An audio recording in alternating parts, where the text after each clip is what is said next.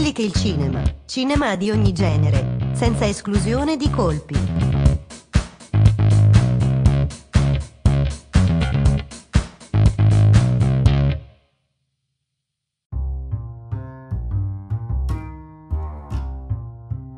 Ciao e benvenuto in questa nuova puntata di Quelli che è il cinema. Io sono Tommaso Croce e come sempre in collegamento con me c'è Davide Mandelli. Questa è una serie di 10 puntate che abbiamo deciso di intitolare La mela della discordia. Abbiamo preso ispirazione da un articolo pubblicato sul sito dummies.com contenente le 10 domande che negli ultimi decenni tendono a dividere gli amanti del cinema. Evitando però di prendere troppa ispirazione dalle risposte date dall'autore dell'articolo, vorremmo in questi 10 mini episodi proporvi le nostre risposte.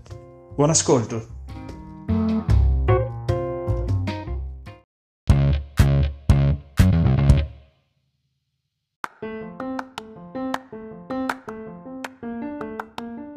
Sesta domanda. La televisione è il nuovo cinema? Per televisione credo che qui possiamo includere anche quei servizi come eh, Netflix o Amazon Prime Video, in cui diciamo delle serie TV vengono poi prodotte anche per piattaforme diciamo di streaming che non sono strettamente legate alla TV, quindi alla visione in salotto, ma comunque sono eh, quasi eh, un'evoluzione del vecchio home video. Cosa, cosa pensi Davide? Bisogna premettere che una domanda del genere ha una risposta talmente lunga che non, non, non affronteremo adesso. Però nel, per rispondere i servizi quali ad esempio Netflix, Amazon Prime o comunque eh, il fatto di poter vedere i film che sono stati girati appositamente per un de- una determinata piattaforma o appunto per il formato televisivo rappresenta un cambiamento totale nella, per lo spettatore. Abbiamo ricordato molte volte che noi abbiamo fatto una puntata sullo spettatore passivo e attivo. Anche in questo caso ci rientra molto perché lo spettatore si approccia al film in base anche al luogo in cui sta. È logico che se uno spettatore appunto guarderà un film o è più abituato a guardare film su piattaforme eh, streaming, diciamo che avverte molto di più la differenza eh, una persona che invece sta al cinema perché guardiamo il film al cinema? Perché al cinema eh, ci permette, diciamo, un, uh, un in... si è completamente immersi.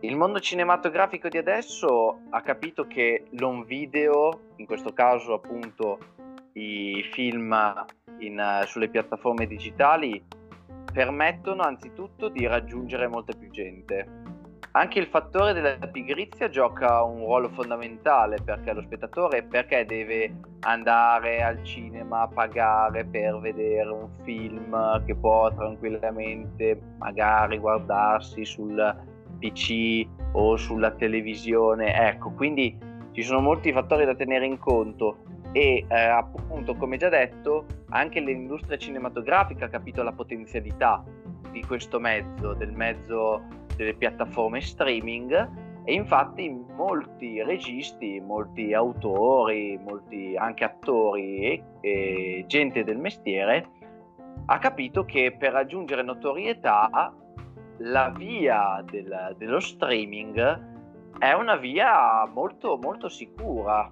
Eh, mi ricordo che una volta i registi dovevano farsi la gavetta per, con film per la televisione.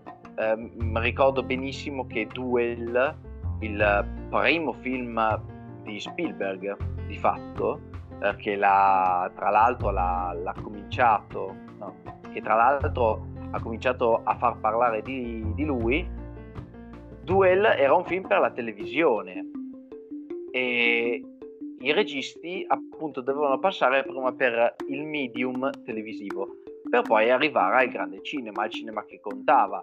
Ovviamente il mercato delle videocassette non aveva la fortuna che aveva il cinema tradizionale, il mercato cinematografico tradizionale, perché mh, erano film che venivano quasi scartati. Pensiamo ad esempio al, ai seguiti dei film della Disney. Invece adesso si è capito che con il progresso, abbiamo parlato anche di cinema in digitale, eccetera, il progresso ha permesso eh, di raggiungere una comodità tale per lo spettatore che eh, risulta molto difficile da abbandonare. E registi quali ad esempio Scorsese, che vengono finanziati da, dalle case come Netflix, che permettono di produrre film, ecco un fattore importante. Le case quali ad esempio Netflix con Scorsese o Amazon per quanto riguarda i film di Woody Allen. Woody Allen ha un eh, patrocinio con Amazon non indifferente, anzi se Allen riesce a fare film è proprio grazie a quello. E, e tutte queste case si sono attivate per la produzione di film e serie televisive che tengono lo spettatore incollato e più lo spettatore resta incollato più eh, paga per eh, l'abbonamento. Quindi eh, qua poi dovremmo dilungarci, ma non è questo il momento, sul caso di ritenere cinema, film prodotti appositamente per queste piattaforme. Eh, notiamo che c'è un cambiamento in atto, un cambiamento che eh, risulterà irreversibile.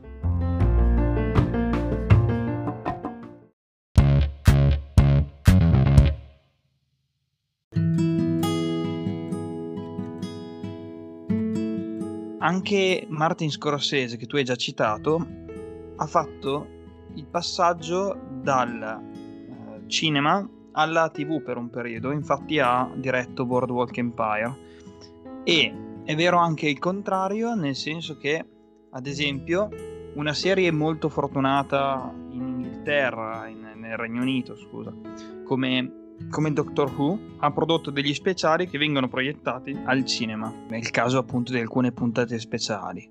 Come giustamente tu hai detto poco fa, una volta avveniva il contrario, quindi la TV era una gavetta che eh, il regista in erba doveva superare per poter approdare al grande schermo. Invece adesso non solo avviene il contrario, cioè di registi che dal grande schermo arrivano al piccolo schermo, ma anche delle produzioni per cui qualcosa che è proprio del piccolo schermo arriva sul grande schermo e attenzione non stiamo parlando di film basati su una serie ma stiamo parlando di veri e propri episodi parte canonica di una serie che vengono proiettati al cinema proprio per attirare magari eh, l'attenzione su quel titolo oppure semplicemente per poter eh, celebrare una qualche evento come ad esempio il Natale o il nuovo anno insieme agli spettatori usuali della serie.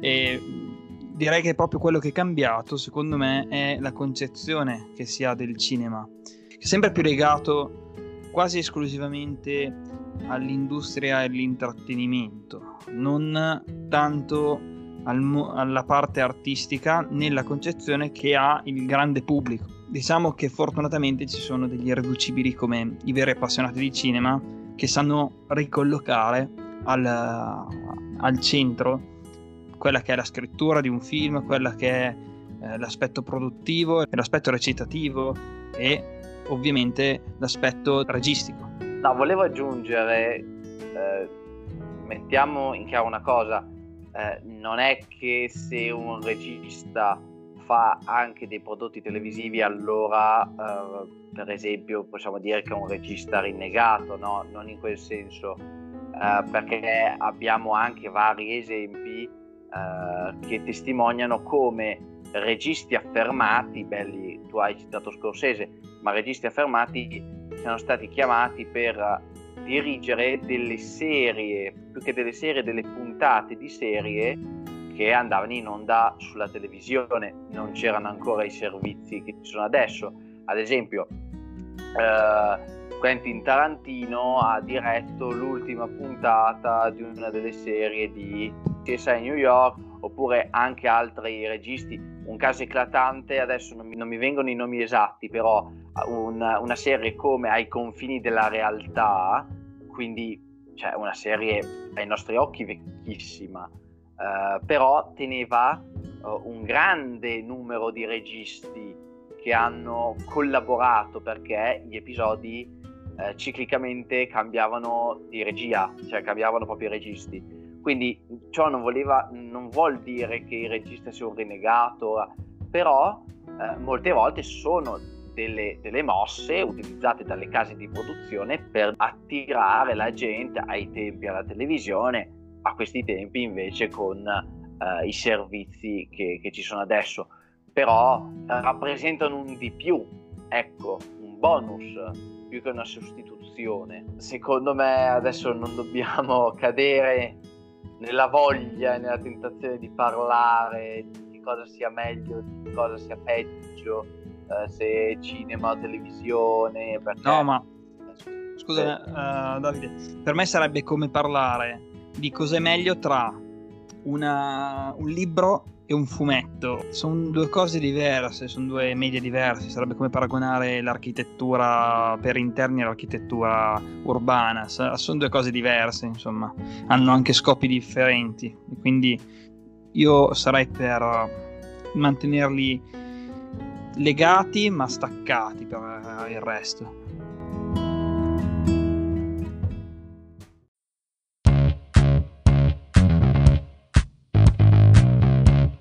Quelli che il cinema, cinema di ogni genere, senza esclusione di colpi.